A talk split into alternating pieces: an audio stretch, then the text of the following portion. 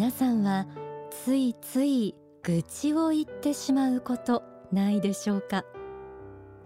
親しい友人や同僚夫や妻など気を許した相手といると日頃の鬱憤を吐き出したくなってつい話が愚痴っぽくなってしまう。こうしたことよくあることではないでしょうか？今日の天使のモーニングコールは愚痴をやめれば日々は変わる。と題して愚痴を言ってしまいがちな心のあり方を爽やかに変える仏法真理をご紹介します。毎日をもっと幸せな気持ちで過ごしたい。そんな風に思う人にぜひ試してみていただきたいと思います。まずはこちらをお聞きください。幸福の科学大川隆法総裁の書籍 How About You? には愚痴を言ってはいけない本当の理由が宗教的観点から説かれています。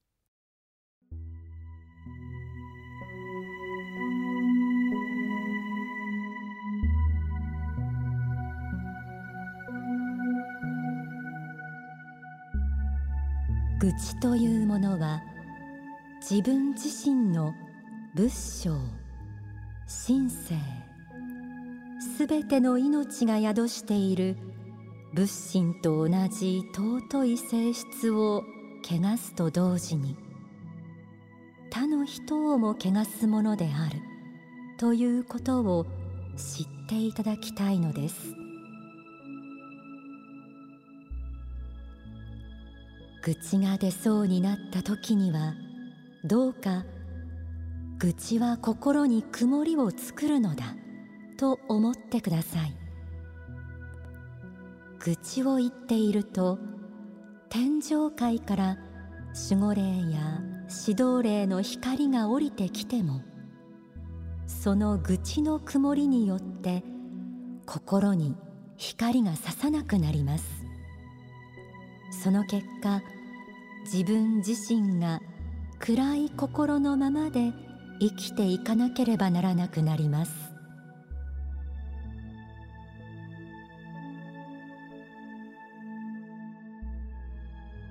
私たちは心に仏性神性という仏や神の性質を持った尊い神の子仏の子なのだということまずはこのことを受け入れてみてくださいそして愚痴を言ったり聞いたりすることは私たちのそうした尊い性質を汚してしまう行為なのだということ。はっとした方もいらっしゃるかもしれませんね。自分や他の人の心を貶めてしまう愚痴。本当に自分を大切にしようと思うなら勇気を出してこの習慣は断ち切らなくてはいけません。でも愚痴が出ないようただ我慢するのはなんだかストレスがたまりそうだし続かなそう。そんな声が聞こえてきそうです。愚痴をやめるには愚痴を言ってしまう心そのものを変える必要がありそうです。書籍 How about you? 理想国家日本の条件には愚痴を言ってしまう人の心の傾向についてこんな風に説かれています。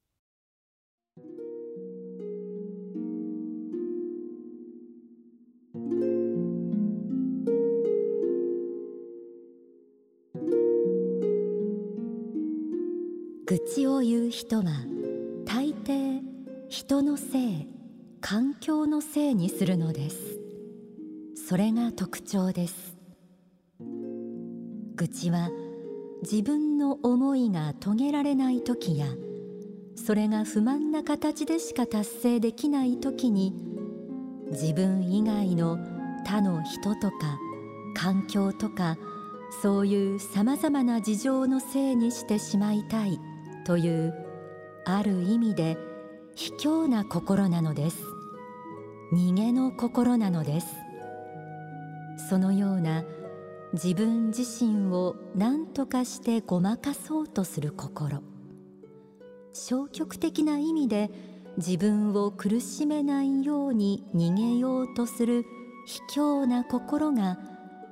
自分を幸福にしようとしているように見えてその実本当は全く逆のことをやっているということに気づかなければいけません。愚痴を言う人には人のせいや環境のせいにする傾向がある。それは卑怯な心逃げの心だとも説かれていました。厳しい言葉にドキッとしますね。実際に愚痴を言っている時の自分を振り返ってみると日常は真新しいことや面白いことばかりあるわけじゃないしちょっとした世間話として愚痴を言いたい時もあったでしょう。仕事でも思うようにならないことはたくさんあります。言っても仕方がないのは分かっているけど誰かに吐き出さなくちゃどうにも収まらない。そんな時もあったでしょう。その時語っていた内容は自分以外の人や環境のせいでこんな状態になったということではなかったでしょうか。実際に他の人や環境要因が作用していることもあるでしょう。しかし何かのせいで自分はこうなったという思い自分から責任を取ろうとしない逃げの心もまた私たちの本来尊い心仏性に背く思いと言えそうです。自分の中の仏性に正直になれば人や環境といった原因にとらわれてしまう弱さにも打ち勝つ勇気が湧いてきます。さらに愚痴が出てしまう心を変える考え方をご紹介しましょう。書籍人生の発見からこちらをお聞きください。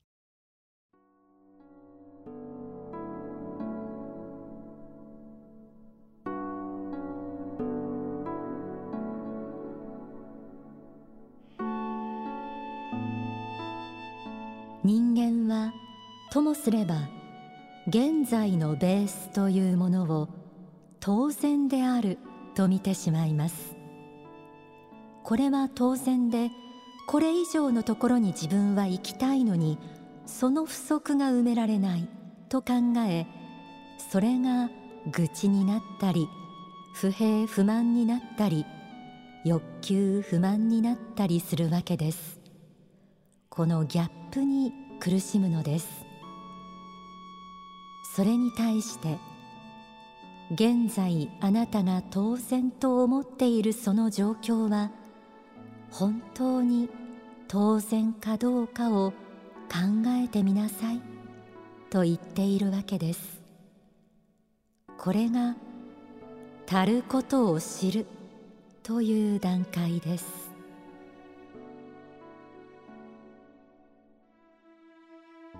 足ることを知るという教えが説かれていました。私たちは常々足りない部分に目を向けて愚痴を言うことが多いものです。しかしほとんどの人が今あるものには目を向けようとしないものではないでしょうか。今の自分にとってすでに当然のもの当たり前のことになってしまっていて普段改めて気にすることもないようなあなたの周りを形作っている環境や他の人の存在。そうしたものは本当に当然の存在なのでしょうか。住む家があること仕事があること家族がいること健康な体があること。幸せな思い出があること。これから過ごす未来があること。少し時間をとってみます。与えられているさまざまなものを見つめ直してみてください。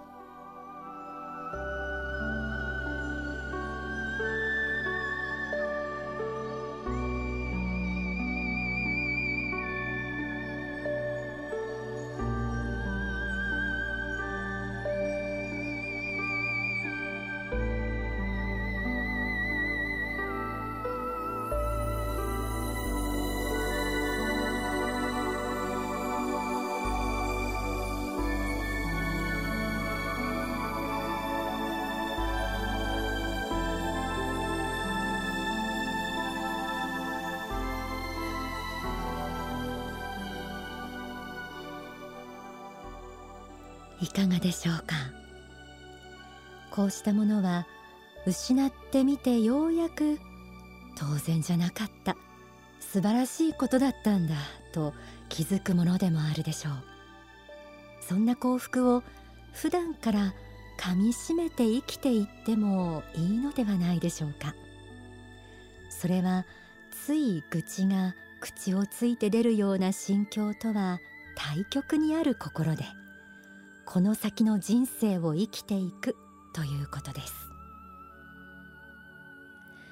足ることを知るという教えを学びました。では感謝の心について書籍伝道論から朗読します。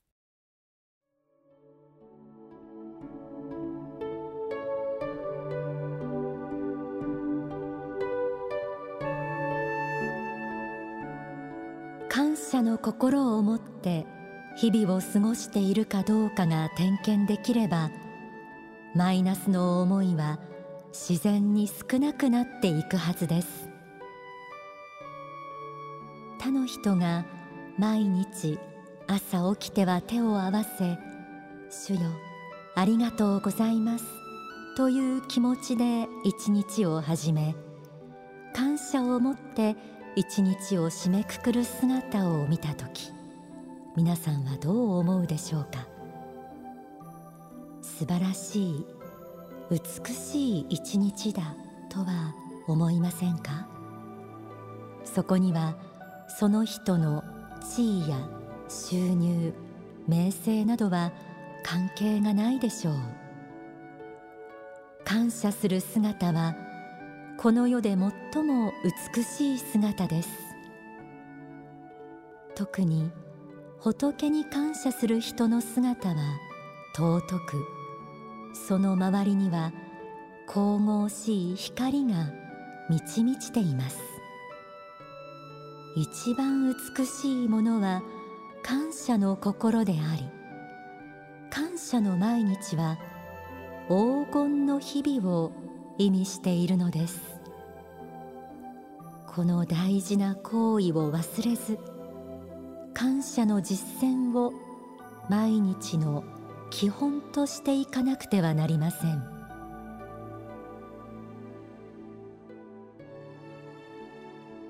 愚痴をやめれば日々は変わると題してお送りしています。愚痴というものが仏の子である私たちの尊い性質。仏性を汚してしまうこと。愚痴を言う人の特徴である人のせい環境のせいもまた仏性に背き幸福を遠ざけるものだということなどもお伝えしてきました。そしてたることを知ることによって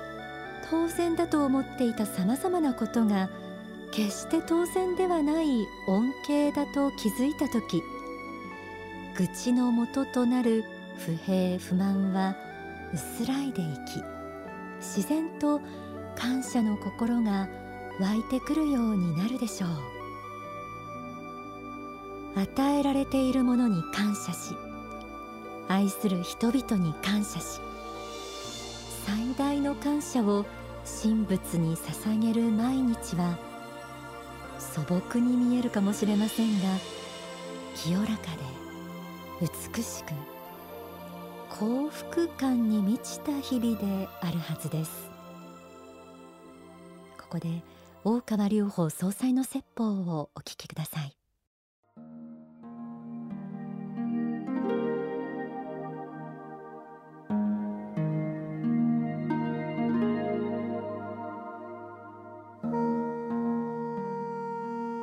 私は希望というものを胸に輝かしている方というものはやはり自分が神の子であるということを確信している人ではないかなというふうに思うんですね。自分が神の子でありダイヤモンドであるということをダイヤモンドの原石であるということを確信できている人はねたとえどのような暗い事態が目の前に現れてこようともたとえどのような困難や苦難や悲しみが現れてこようとも奥深いところで輝きがありますからこれが希望になっていくんだと思います。そうした自分自身の自己認識がありますし希望を持って生きるためにさらに大切なものは何であるかというと私はこれが神への信仰だと思うんです。暗い気持ちで生きている方自己卑下的になったりまた自虐的になったりまた愚痴を言ったり不平を言ったり不満を言って生きている人たちの特徴はみんな心に希望がありません。心に希望がないです。心に希望のない方の特徴は一体何であるかというと神への信仰がありません。たとえどのような事態が起きてきたとしてもこの三次元の世界もこの地上の世界も神が作られた世界であり神が各我そして素晴らしいと思っておられる世界であるならば必ずや輝きに満ちたものになるしかないというそういう発見があって良いはずなんです。自分一人のちっちゃな心でもって見た場合にはこれは自分をいじめてるようにも見えるかもしれないし自分を苦しめてるようにも見えることもあるかもしれないけれどもおそらくは大いなる神の目から見たらこれは違うんだ。これ意味付けはきっと違うに違いない。神様は大きな目で人間の天正輪廻というものを見ておられる。人間というのは何千年何万年それ以上の歴史の中を何度も何度も地上に生まれ変わって数十年の人生を約束されている。この中でいろんな出来事があって魂が磨かれるというのはこれは本当は嬉しいことなんだ。神様が自分を進化させようとしてやっておられることなんだ。だからこれを世を苛み世間の人々を恨むために考えるのは間違っているのであってこの中に必ず自分の進歩を約束するものがあるんだ進化を約束するものがあるんだこの中に希望を見なければいけないんだこれは神への信仰でありますそう信頼と言い換えてもいい神への信頼信仰ですこれを持たなければなりません